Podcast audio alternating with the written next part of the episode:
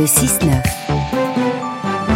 Jérôme Cadet sur France Inter. Bonjour Ariel Beck. Bonjour. Je suis très heureux de vous recevoir ce matin, de vous présenter aux auditeurs de France Inter qui sans doute ne vous connaissent pas et vont vous découvrir euh, ce matin. Vous êtes pianiste, compositrice, interprète. Vous êtes toute jeune, vous êtes souriante, vous avez les cheveux ondulés, vous portez des lunettes, vous êtes euh, toute menue, je vous ai présenté, on va vous écouter aussi. Vous avez 14 ans, 14 ans seulement, vous êtes sans doute la plus jeune de nos invités euh, de l'année à 7 heures, juste avant 8 euh, heures. Et vous aurez dimanche le privilège, la responsabilité aussi, d'ouvrir le concert dédié aux nouvelles générations au Festival international de piano de la Roque d'Anteron. C'est tout simplement l'un des plus prestigieux euh, au monde.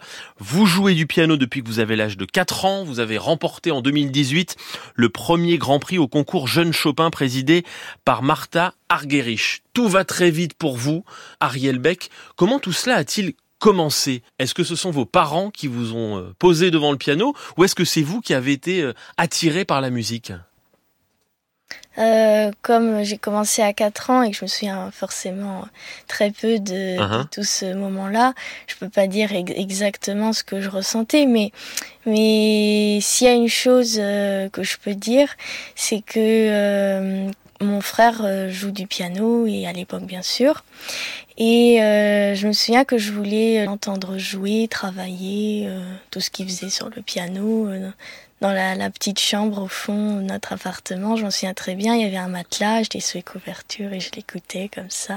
Quand je pouvais pas l'écouter, je pleurais, on m'appelait la colombe. La colombe Pourquoi la colombe Vous pleuriez comme une colombe quand on vous privait de cette musique? Oui il y avait de la musique chez vous au-delà de celle que jouait votre votre frère, vos parents. Là, oui, on écoutait beaucoup de, de musique. Euh, il y a une petite vidéo euh, de moi quand j'étais petite. On me voit euh, danser sur les les Beaux Arts Trio Haydn. Du classique. Haydn, oui. Essentiellement du classique ou que, du classique? oui, je crois que du classique. Peut-être un peu de bossa nova, mais du classique surtout. Vous débutez très jeune, à l'âge de 4 ans. On va vous écouter.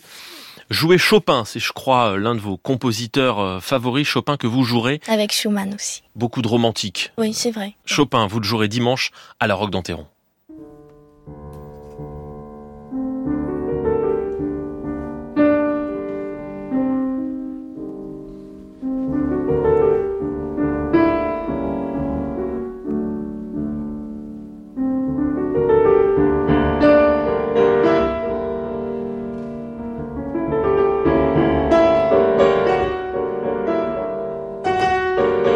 C'est une balade, vous nous dites laquelle C'est la première balade de Chopin.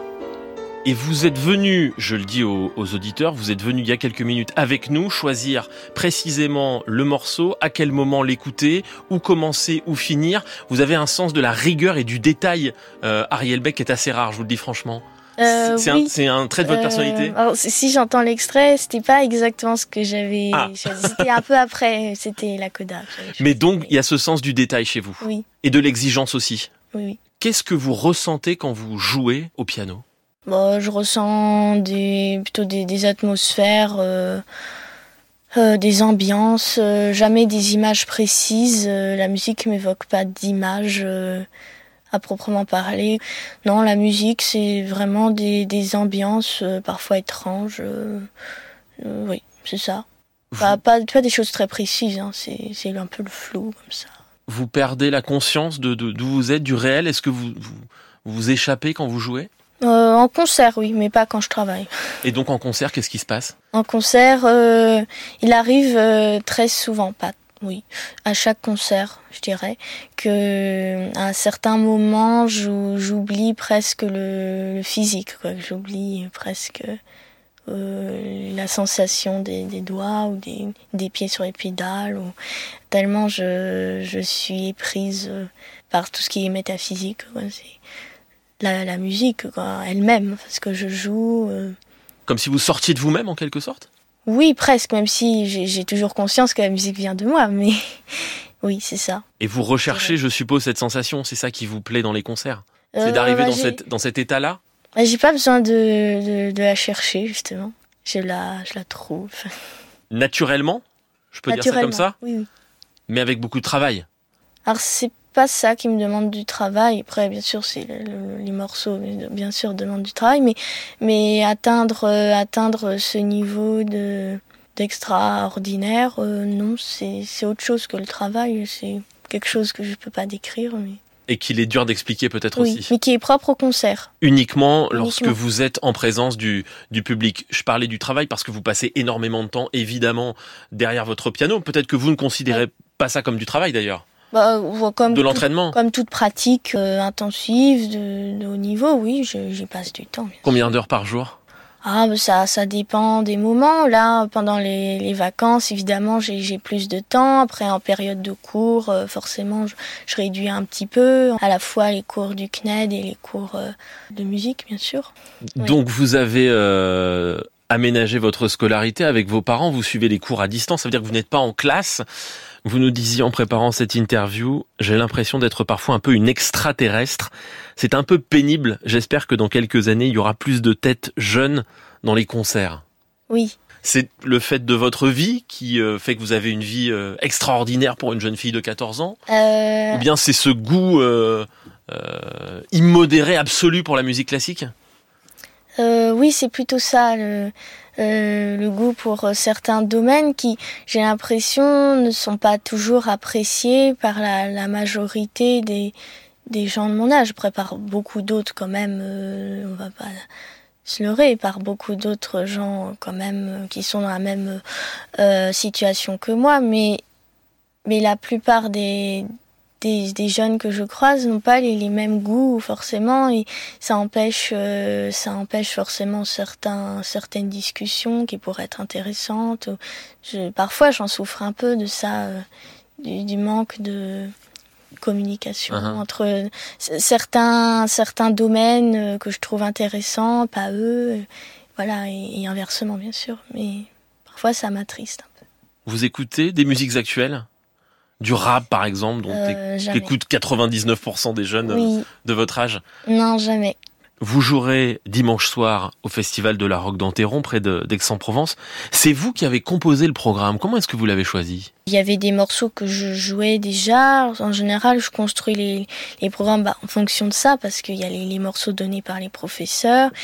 Et aussi, euh, je choisis certains morceaux pour euh, construire des, programmes cohérents. Ça m'intéresse tout particulièrement de construire des, des programmes qui ont une cohérence. Parfois, c'est autour d'une idée. Là, c'est l'idée du, du, du, cycle. Les, chaque pièce que uh -huh. je vais jouer, à la fois Debussy, Schumann et Chopin, sont des cycles. J'aime beaucoup les, les cycles. C'est toutes ces pièces rassemblées qui, qui forment une seule œuvre. Parfois, c'est des tonalités qui, qui s'enchaînent très très bien. Enfin voilà, j'aime bien construire les, les programmes en fonction de tout ça vous aimez aussi construire la musique Vous composez euh, vous-même Je dirais que la composition vient de l'improvisation qui est un amusement pour moi, l'improvisation. J'improvise euh, par période, euh, pas quotidiennement, c'est pareil pour la composition, c'est vraiment des périodes. Je note des idées à partir de mes improvisations, j'ai des brouillons comme ça, puis parfois il y a des brouillons qui restent longtemps, je les en général, je peaufine pas tout de suite, je peaufine euh, une fois que j'ai une page, je dirais. Une page. À la fin d'une page, je, je peaufine. Parfois, je peaufine longtemps. On revient au perfectionnisme dont je parlais euh, au début de l'interview, euh, Ariel Beck. Vous composez le récital, exercice très solitaire, ce sera celui de dimanche à, la Roque d'Anteron. Et vous aimez aussi jouer avec orchestre on va vous écouter, c'est en octobre dernier avec l'orchestre philharmonique d'Opol, c'est en Pologne, c'est le concerto numéro 1 de Beethoven.